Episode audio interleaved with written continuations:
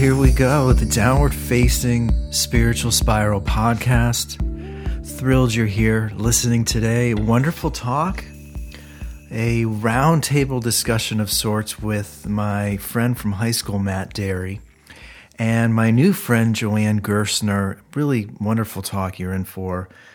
Joanne, you'd appreciate this. My cat actually is locked out of the studio so I can record this intro. So really good talk, pretty quick intro here. First of all, you can find Matt on Twitter at DerySpeaks. He's a podcaster, huge sports fan. He's doing podcasts for the Lions, the Pistons, also one with his brother for the Indians.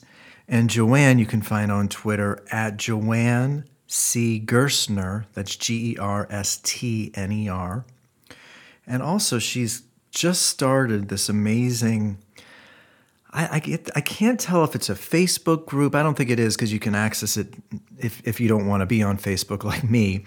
She's an amazing writer and author, and she writes for different publications from the New York Times, NPR. She's a professor at MSU as well.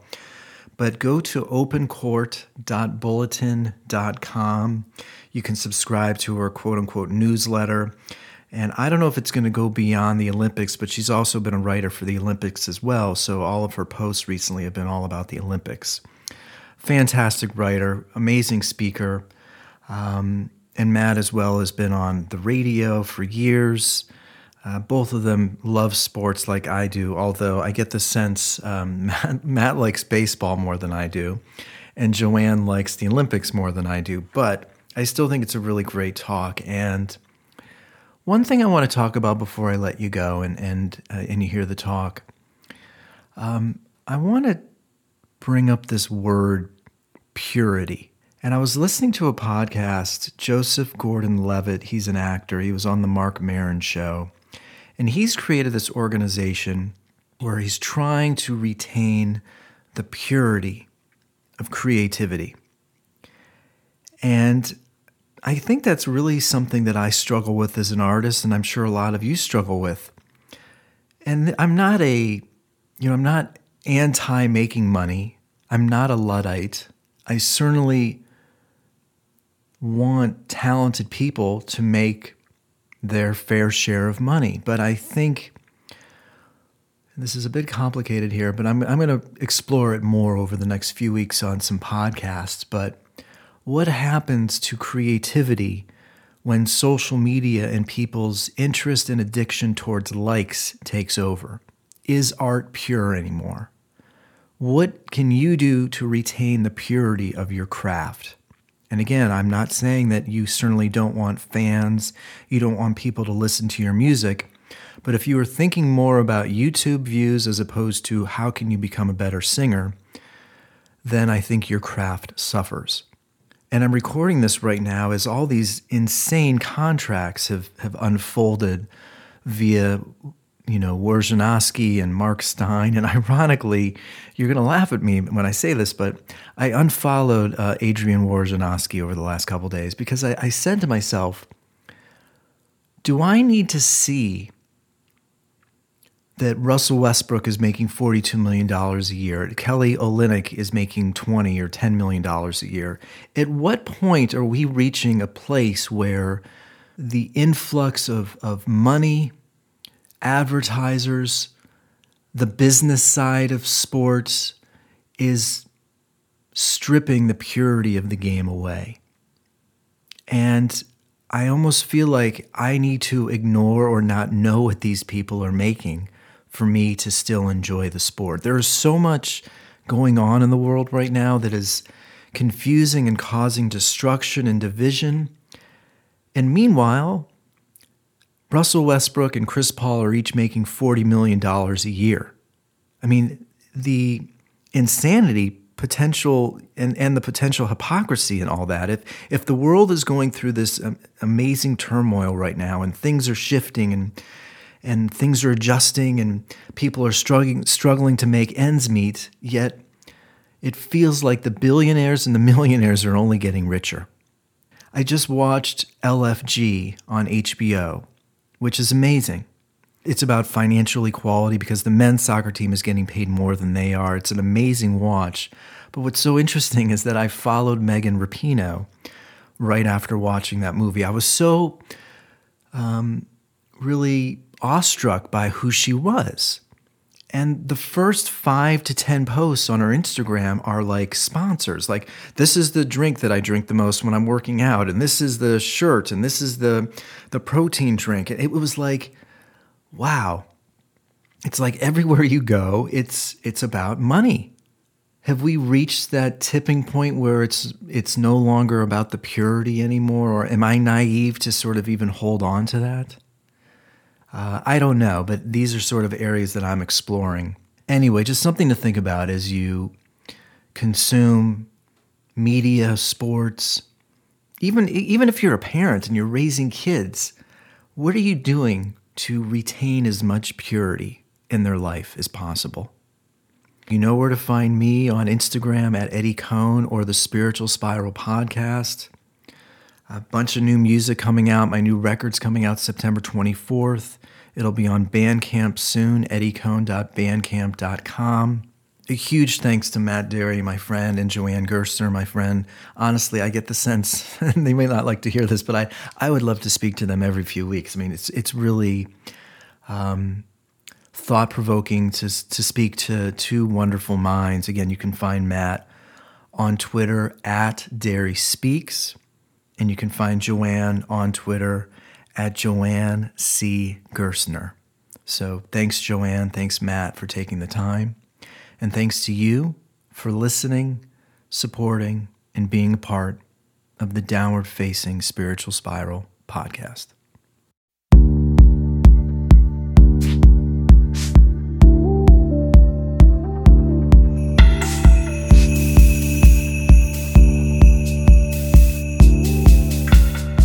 We're just gonna talk about cats. Well, we can. I know. Oh yeah, there we go. Like now I can hear you better. I don't know if there's Matt. So perfect timing. Gosh, you guys are right on time. Hang on. What's going on? You doing okay, Joanne? I just ran down the stairs. I'm not in very good shape. Yeah, you look like I don't like this view. Hold on. You look like you look a little lightheaded. Are you going to be okay? You have a fainting couch so you can recover. Yes. A very special guest, Sophia the cat, has joined us. So. Oh yes, Joanne and her stupid cats. Well, that's Eddie. And also, Eddie's a cat. Well, I have a surprise for you, Matt. We're actually going to be talking about the benefits of owning cats today on the podcast. Great. I'll take a break. You guys do that. I want to talk about, obviously, the Olympics, but it's weird. I was actually feeling anxious over the last 20 minutes, and I'll tell you why. I went to my niece is in a traveling basketball league, and sort of another topic that I want to talk about down the line here, but it was in Orange County. There were hundreds of people there, and nobody's wearing a mask, and of course... I'm like, here I am the 4th or 5th day, and I don't have any symptoms, but of course I'm feeling like my chest getting tight. So I'm like, am I having a panic attack or am I actually having some symptoms? So I know firsthand the struggles of anxiety disorder. I have dealt with it for years. I'm a hypochondriac. So when I see Kevin Love, coming on to Twitter or wherever and talking about his issues with anxiety, I understand. And then Simone Biles coming out and talking about the anxiety, Naomi Osaka as well. So, on the one hand, I have to be very sensitive because I understand, and I'm no professional athlete. However, there's obviously a however. So I'm going to read something to you from Breitbart. And then I'll try and read something. No, because okay. I'll tell you why. Is this a gag? No, I just want. I resonate with something here. Might lose Joanne. No, but Joanne might log off. No, but I resonate with what Joanne wrote. Here's the thing. I feel like I can resonate with multiple points of view. So the reason no one is watching this year is simple. And by the way, I tried watching the Olympics the last 2 days, and it's the moment that I would get into something, there'd be a freaking commercial. It's like within 5 minutes, you got 5 minutes of commercials.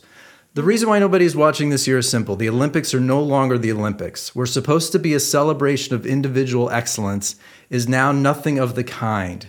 Instead, the woke Olympics are all about politics, grievance, ingratitude, entitlement, almost done, Matt, and unappealing athletes who are more interested in preening their virtue than representing their country. Last paragraph. Again, I disagree and agree with this. What happened Tuesday with gymnast Simone Biles is an example of everything wrong with this year's games. She choked. It happens. It's perfectly okay. But she choked, and now we're being told to celebrate how brave it was for her to up and quit so she could deal with her mental health issues. So, you know, I think my issue with what I have a problem with is we throw the word hero around a lot of times, and it's I don't know if it's appropriate. I don't know if, you know, I'm being insensitive for questioning, but I'm not in her shoes. I think it's complicated. I'm not calling her a hero. Okay.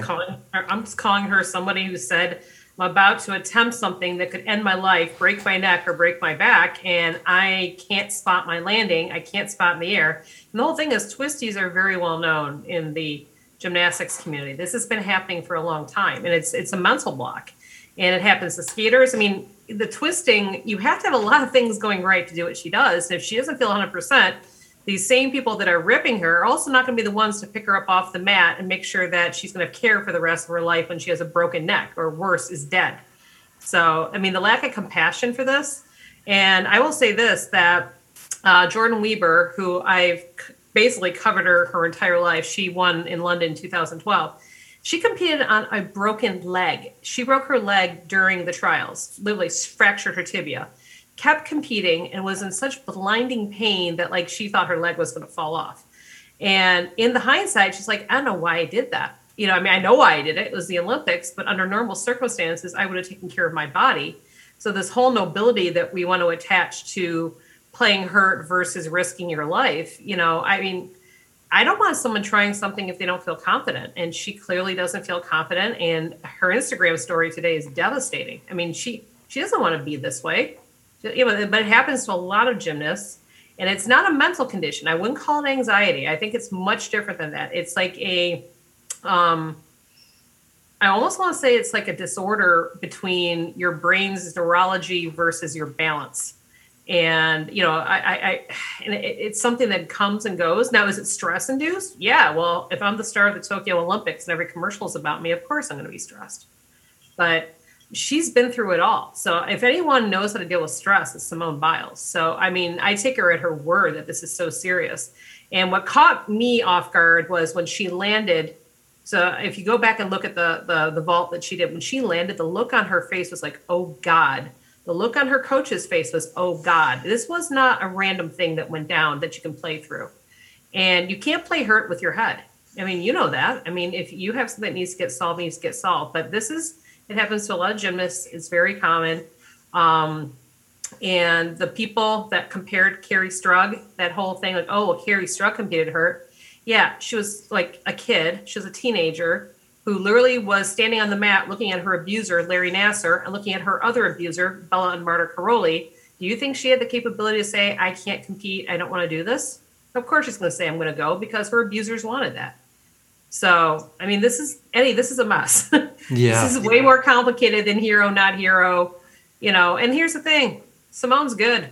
You know, everyone can go kiss her money and her medals and the rest, and she can go live her life. So I think she'll be fine. It's the rest of the snowflakes I worry about, media. I agree with Joanne, if they would have put her on some sort of special podium over there and said, hey, we're honoring Simone for the participation trophy, then I think what you read, Eddie, has a little bit of merit. Mm-hmm. But unfortunately, I do believe that right now we are so in this society where, you're right, one side may write, hey, get off her case, she's awesome, which might not be appropriate this time, because let's celebrate the people that decided to complete the events and everything else. Mm-hmm. And the other side going, oh, woke Olympics, No one's saying it's a woke Olympics if someone pulls out because that's how they feel, but then get barraged by the usual suspects, the entertainers, Eddie, like we talked about on the last podcast, that say, oh, let's not celebrate her. She's a quitter. Why are you calling people names if they decide that they're uncomfortable? All right. My nephew just left overnight camp. Okay. He had a horrible summer and it just he wasn't feeling it. He's been there before. He didn't quit on camp. No. All right. It was made. The determination was made that for the good of the rest of the group that he was in and himself, that he elected to just come home. And it's like, it doesn't make somebody a quitter. We're just everything. Why does everything have to be so labeled all the time? Up, Simone, she's either a hero for one side. No. Why can't we all be on one side and say, hey, we support her decision and be done? Well, to Joanne's article that I read this morning, I loved how you were saying, you know, I got to take a step back. Of course, I'm, paraphrasing here. I'm going to take a step back, think about what to say, and sort of examine the whole situation with some objectivity.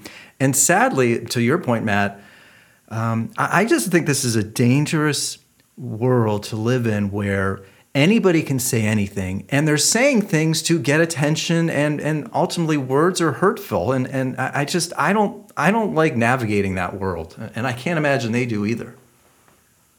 Well, that's the world we're in, and the sad part is, under normal circumstances, if the facts are just presented that you have someone who's literally attempting a dangerous, high risk, high injury maneuver. They don't feel confident. Something's wrong. They can't spot the landing. They lose themselves in the air.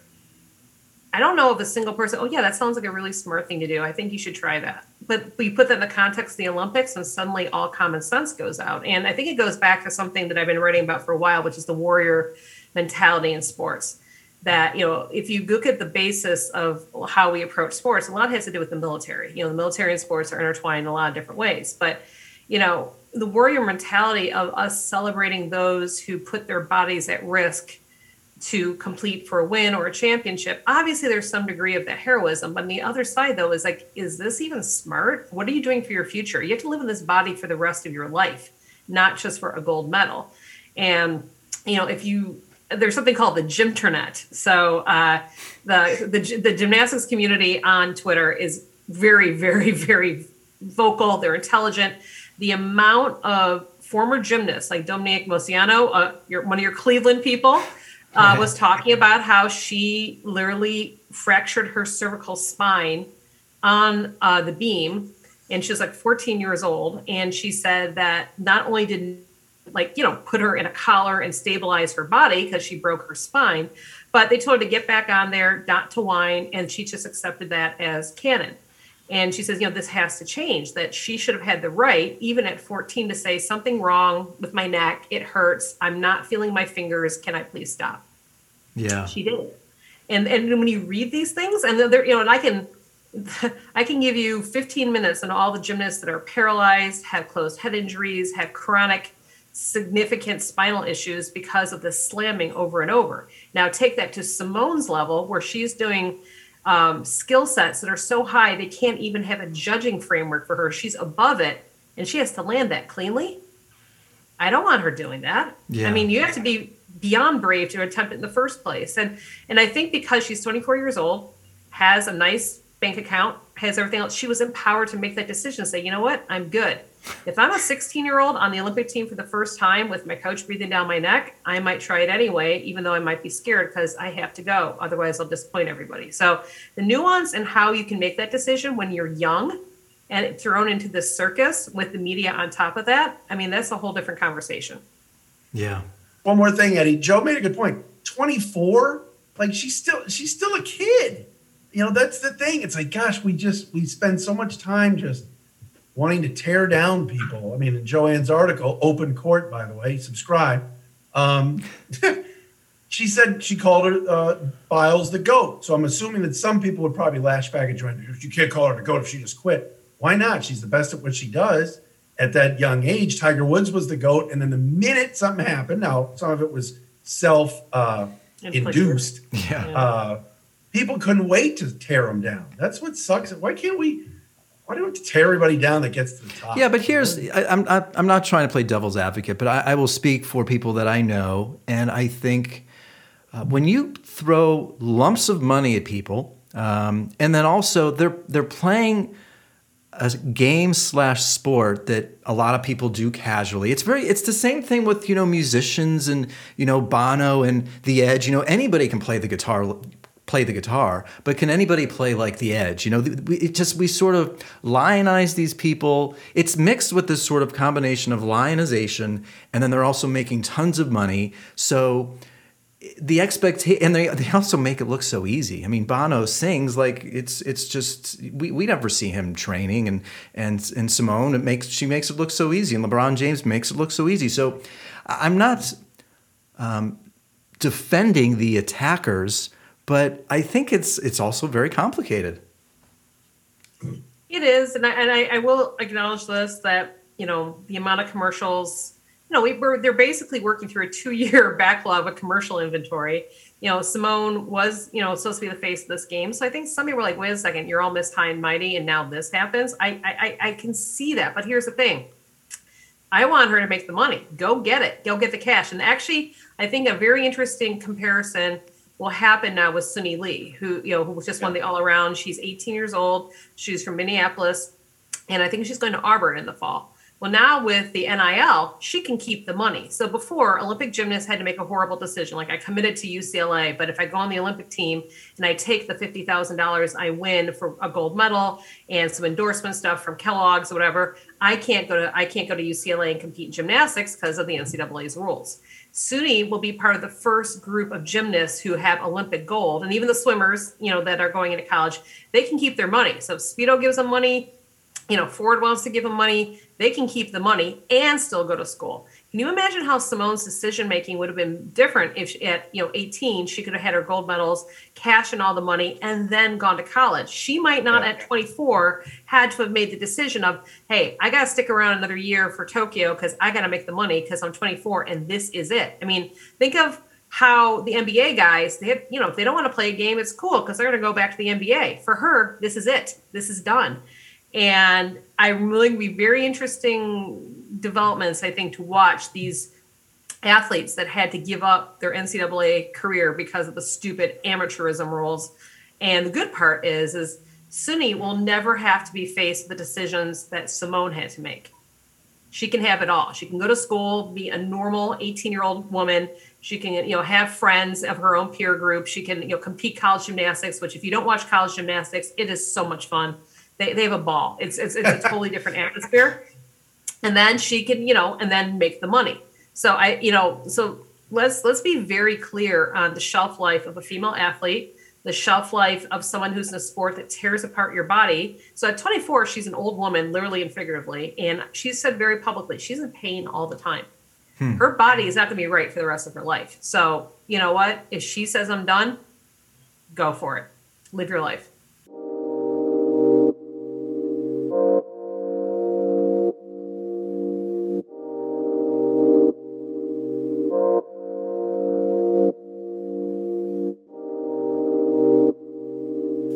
I think it's a cool, it's one thing that Joanne does so well with, she had covered for years in leagues like the NBA, and then, you talk about Olympics and amateur sports, and then the chance for Simone or whomever to get paid and obviously live their lives and make a living once every 4 years.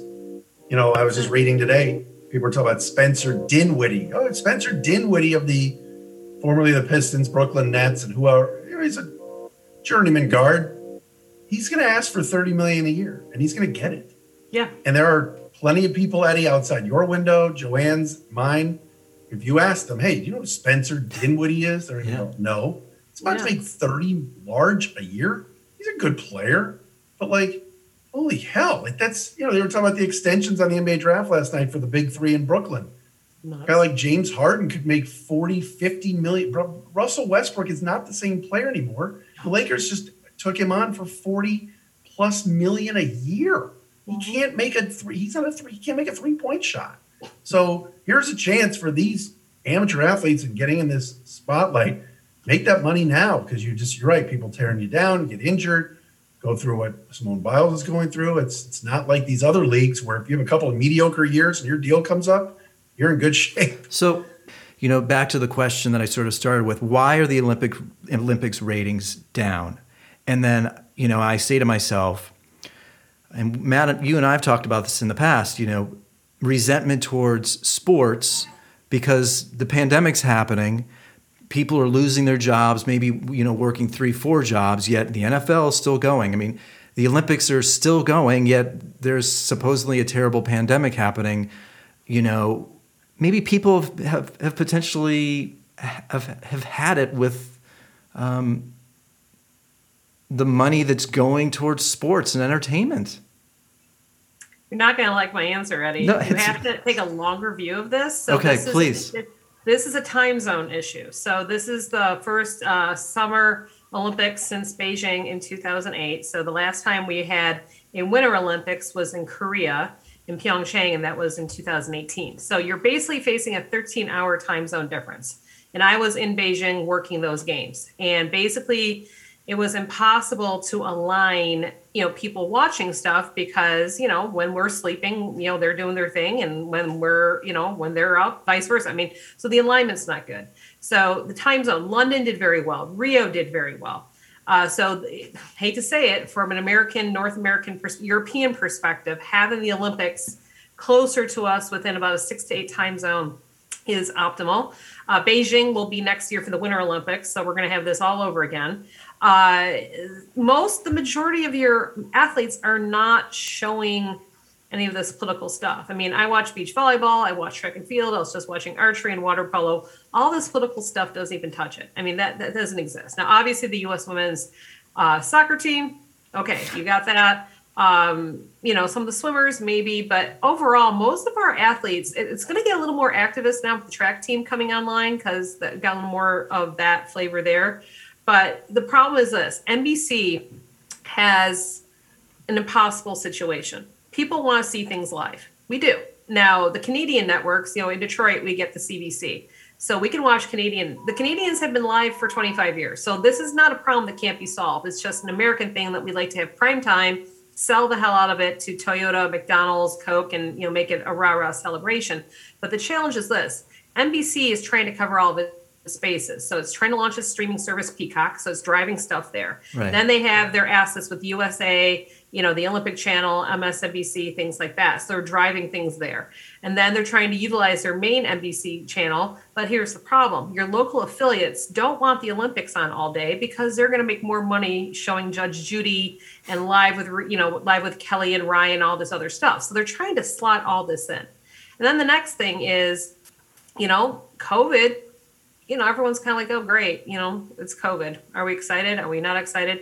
Nothing has captured people yet. We haven't had our darling yet of the Olympics, which usually comes. I'd argue a few of the swimmers, maybe Suni Lee will be coming out of it, but it just hasn't happened. And unfortunately, I think Tokyo.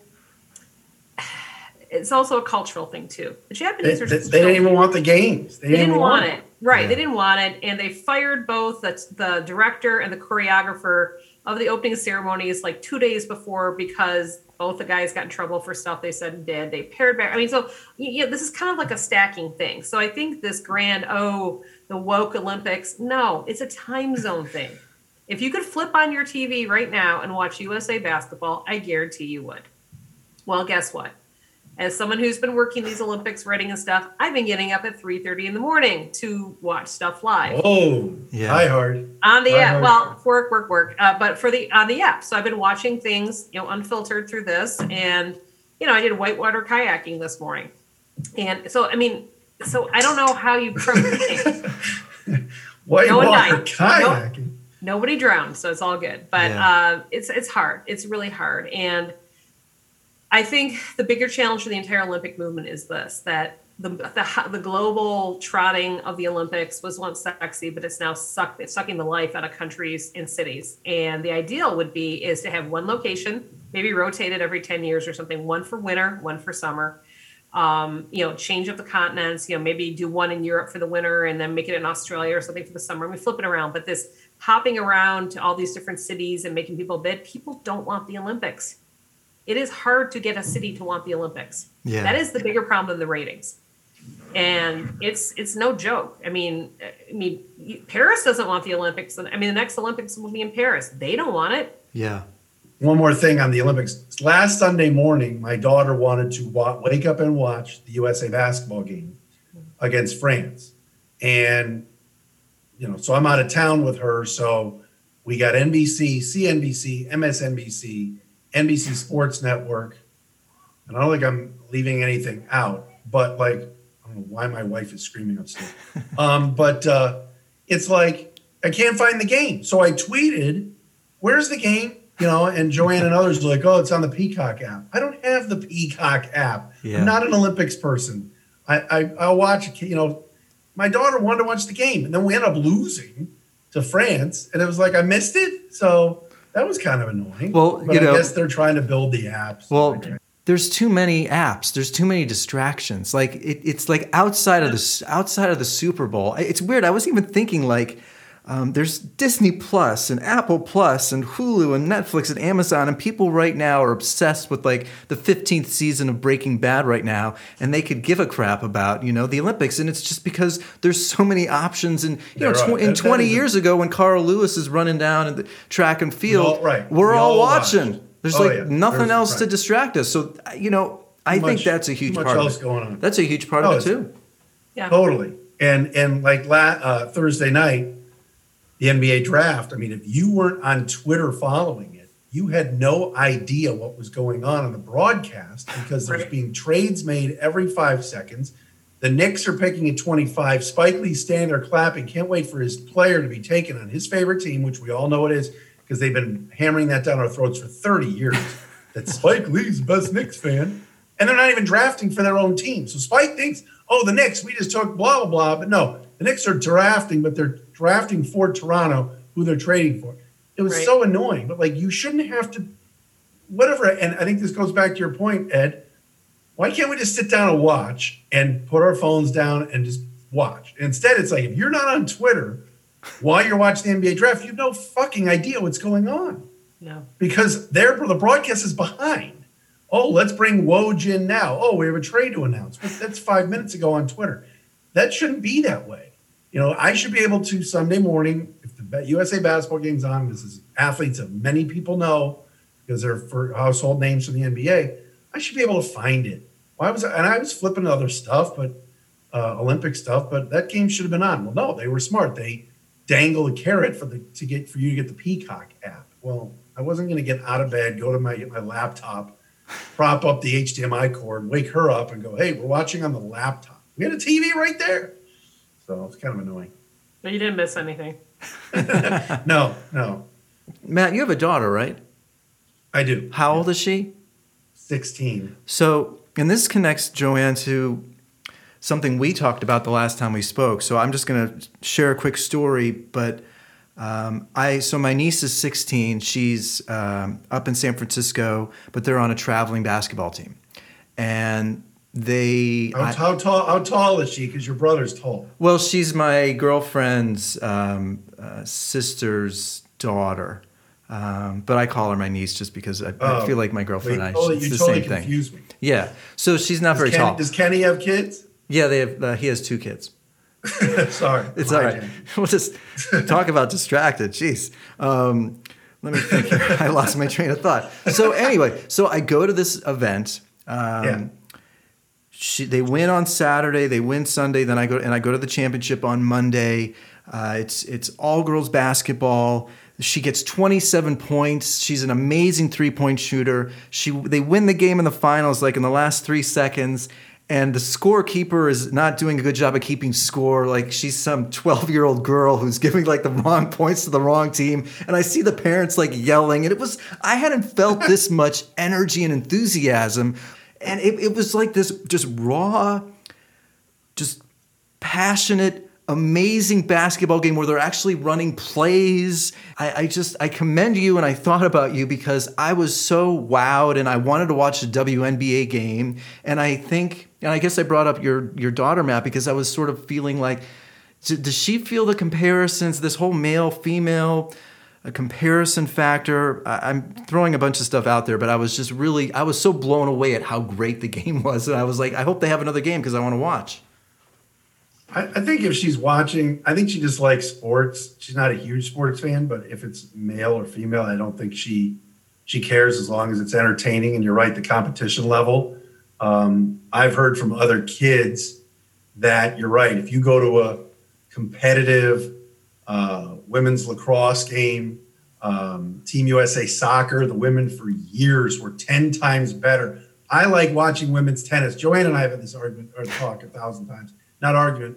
I actually take her side.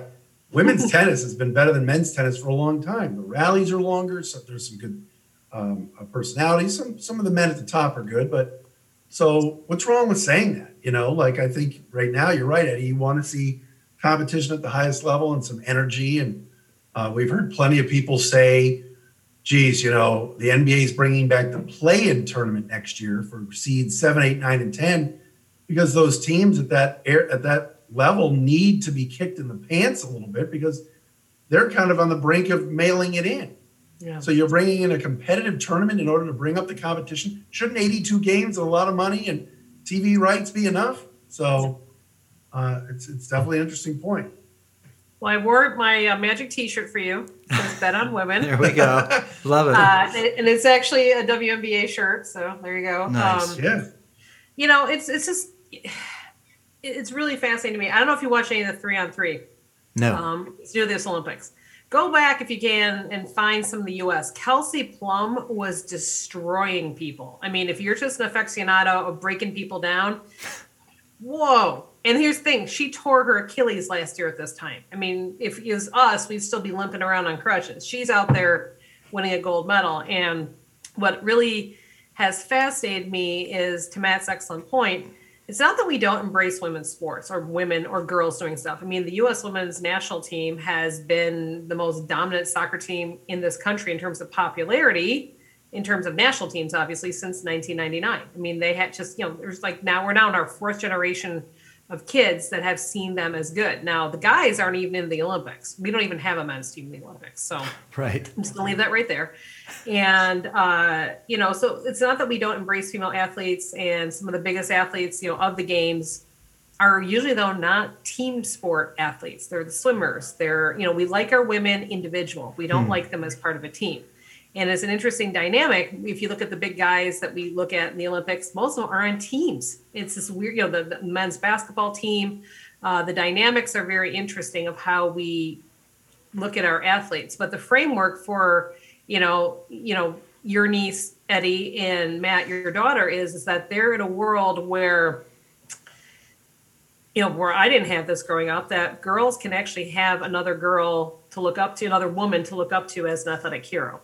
All my athletic heroes growing up were guys because that's just what it was, you know, and so that's a different shift that I'm now hearing from my friends who have small children, that they are actually putting up a Megan Rapinoe poster or, an Anescu or whatever. I mean, all these women that are coming up and really taking the stage, the little boys are looking up to them too. And that's a huge cultural shift that we're not going to fully understand probably for 2 more decades, but it's happening right now in front of us.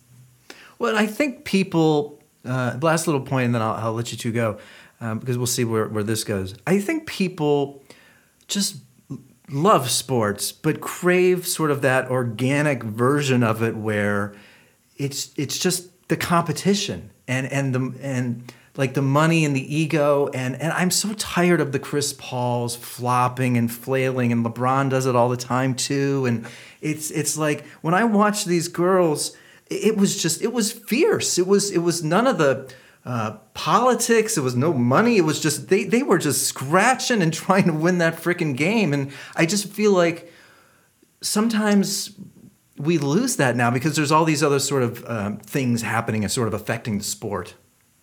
But Eddie, we have to lose it because as a woman, I have to fight to get paid as much as you in this society. So we can't divorce this and live in a la-la land where, hey, I'm an athlete, this is doing great, and we're having fun. Well, at some point, if you really want to pursue this, it gets real.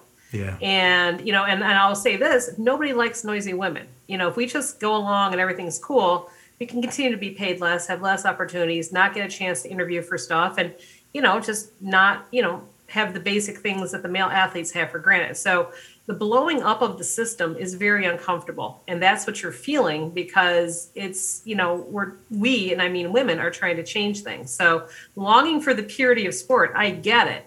But it's also big business and the disruption is coming from the top.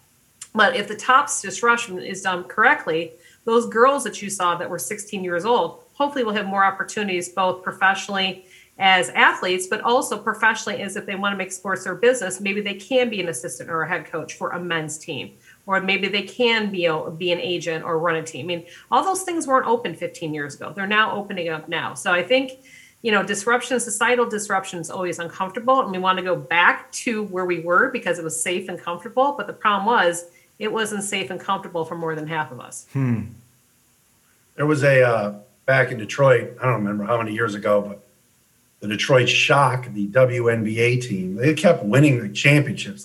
And Bill Lambier is the head coach, and Rick Mahorn is the assistant. Mahorn, yes. And so Rick, by the way, just had this new commercial. Did you see it last night during the NBA draft, Joanne? It was I squealed. It was fantastic. Rick, it was phenomenal. I just texted him, and he's telling me I'm hating him. I'm like, no, I really did love the commercial. No, it was good. The opposite. It was great. It was for like a auto care company or something. Yeah, you did a good job.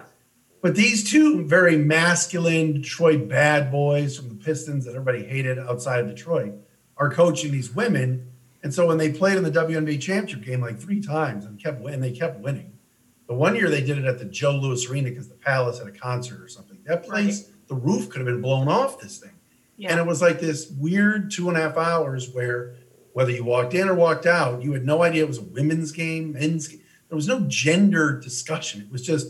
This is a great sporting event. And it was like, you could put it right up there with some of the best. And Detroit's a really good sports city, and they've had a lot of successful teams except one, the football team. But other than that, and it's like, no, the Shock winning the championship, which I was there for, was like right up there with the, I don't know if it's up there with the Red Wings winning the cup or anything, but it was so loud and so exciting. People loved it. People connected. Right.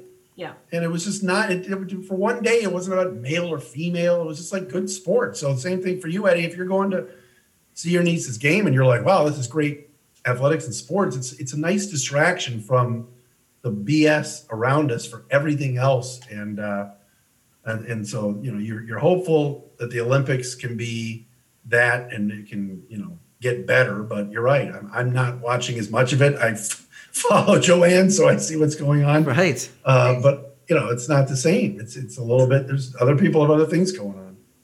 It's too bad. Last point. I'll let you two go. I was just when you said something, Joanne, about noisy women, and then I thought my head went to John McEnroe and Monica Seles, and I remember like the hoopla, the hoopla and the stir that she was creating because the grunting and the that she was making when she played. And I was thinking to myself, John McEnroe was a freaking asshole on the tennis court, and that was entertainment. And then Monica Seles grunting and making those noises when she's hitting. It was a distraction and an annoyance. To your point, well, you have to remember our and me included, our entire framework for sports is through a male lens. Because, our professional teams are male, our coaches are male. All the coaches I had for different sports I had growing up were male. And there's nothing wrong with it. But I'm just saying the perspective of how we were shaped, both in seeing the world and everything else, has been extremely male dominated. So now, because of Title IX and all this other stuff, you have everything starting to really bend, not just like, hey, it's great that Monica Seles could be a tennis player, but now, we're starting to emerge into women of the Gen X generation. Basically, we're getting in charge now, and we don't want to do the same thing that was done before. And it's not just like, great, we have an opportunity that's so awesome that you let us play. It's more like, wait a second, why are you finding a field hockey team for not wearing bikinis basically when they want to wear skirts? Who made this rule? Oh, some guy did, And so we're seeing a dismantling of the system, but the challenge I think for all of us is maintaining what we love about sports. I mean, it should be fun. It should be, positive. It should not be destroying people. It should not be, a vehicle to allow abuse, or worse yet, should not be a vehicle to allow, financial extortion of cities when teams want to move or athletes that hold teams hostage because they want trades. And, you know, I mean, things have gotten complicated really fast. It's just now women are in the same playing field as the men, and the things that we were okay with the guys doing of being disruptive is not as cool when the women do it, because maybe it's a little more obvious, or it sounds different, or it looks different. And, you know, and then you take the next level of, you have an athlete of color, like, oh, Serena, Simone Biles, Naomi Osaka. A lot of the stuff they do gets filtered through the lens of their, you know, either being biracial or, you know, their lens of who they are. So, you know, there's a lot of deep sociology stuff going on here. It's not just as simple as play, don't play, shut up, don't shut up, good, bad. It's not that simple. Yeah.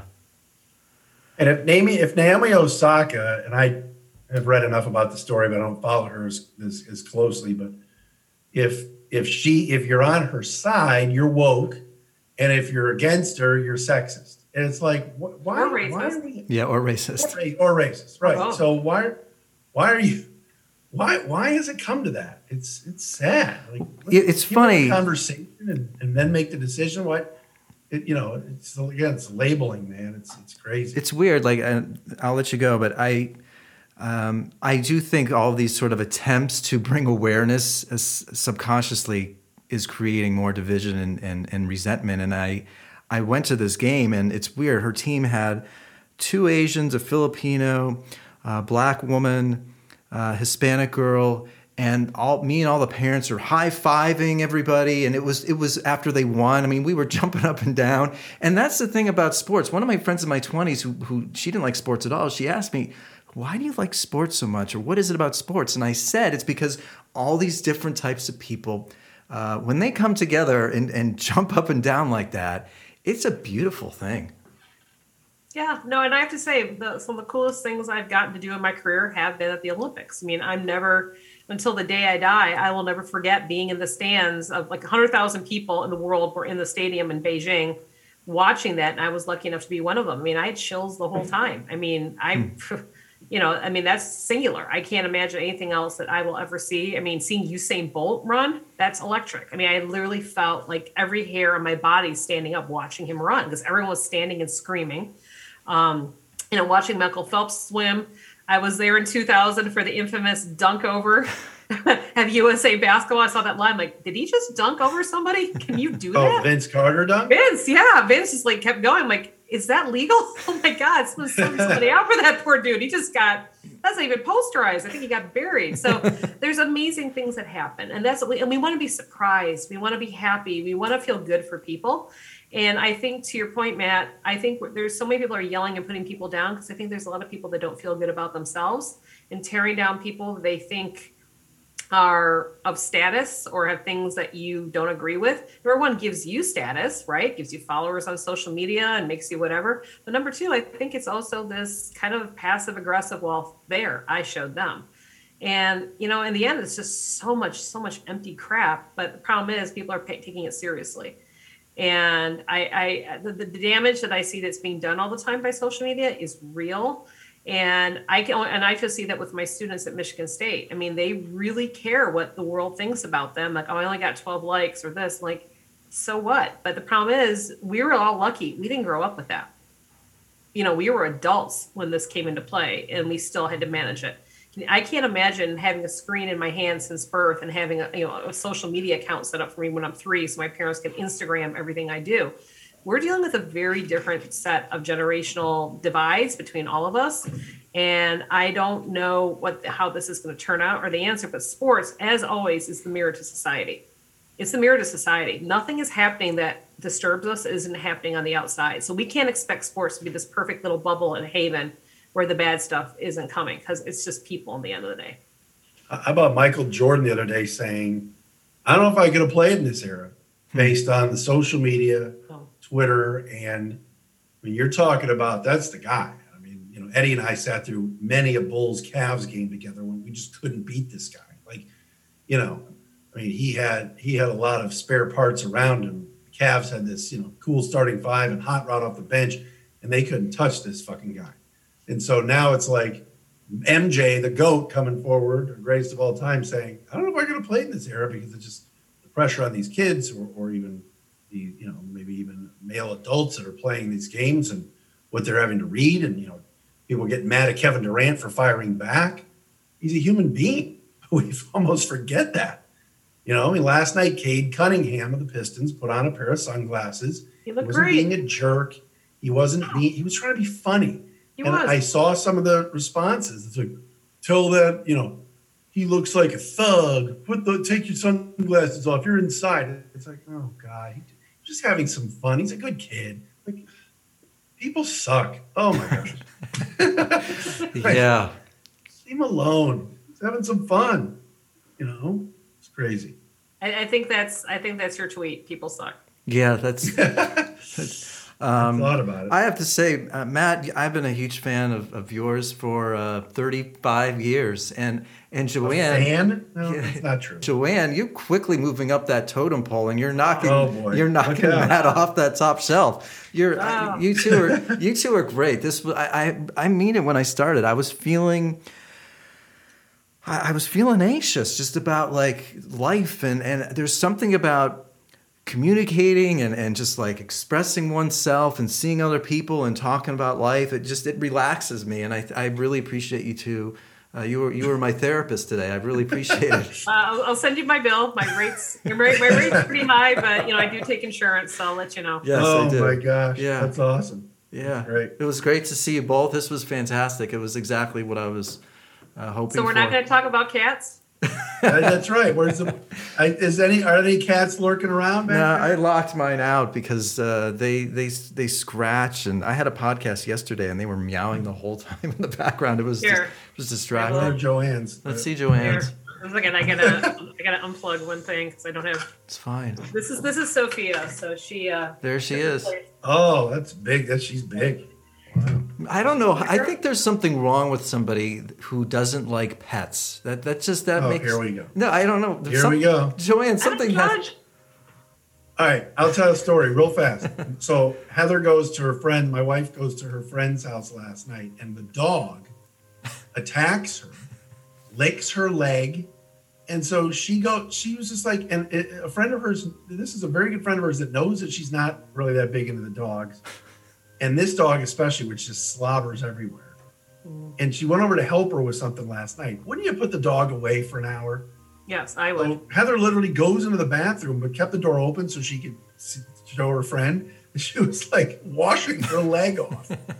So her friend's like, oh my gosh, I'm so sorry. I forgot. She's harmless. She's harmless. And she's like, yeah. You want slobber all over me. I'm not a dog person, so I truly feel that. And in fact, I kind of get a little bit of panic attacks around some big dogs. Like, I just, not good. But I've always been a cat person. And, you know, if you go into the literary tradition of Ernest Hemingway, you do better writing when you have cats around you. So it's a very rarely thing to have. How about that? Yeah, no. That's, you know, Hemingway had his joint in Key West where he kept 50 cats at all times. And, of course, his stash of rum, you know, to write stuff. So, you know. That is good. Yeah. So anyway, but here's the thing. If you don't like pets, that's cool. Then you shouldn't have them. You know, I mean, that's totally understood. I just, for me, you know, it's nonstop entertainment. So it is. So yeah, it is. It's just nonstop entertainment. And furthermore, I will say this. I've got tons of friends who have dogs. You know, I think especially during the pandemic, you know, it was great having something else that was alive in the house that was not related to so anyway, so yeah, it is, it's for it and against it. But I will say this, you know, it's not a plus for me when I hear about a new shopping mall that opens, you know, that allows dogs, or these restaurants that allow dogs. That's not a plus for me. I probably won't go there because I'm like, I don't want to run into these dogs, because what if I have a dog slobber on me, like with Heather? Or I had one friend's dog that literally like scratched the holy hell out of me, like just like didn't mean to. Just got excited, but I literally left like a claw mark, almost like a horror movie, all the way down my leg. And I was wearing jeans. I'm like, my God, you know, it's like, you know. Yeah. So anytime you want to do a podcast about cats, I am your person. You're the one. Well, you too. We'll leave Matt at home. Yeah, no, Matt, you can stay home on that. I'll sit that one out. Well, I appreciate you two. This was fantastic. This was a lot of fun. This will go live in hopefully a week. Okay. Cheers, guys. All right. It means a lot. I'd love to see you guys. Have a great day. All right, you crazies. Later, guys. See ya. Bye.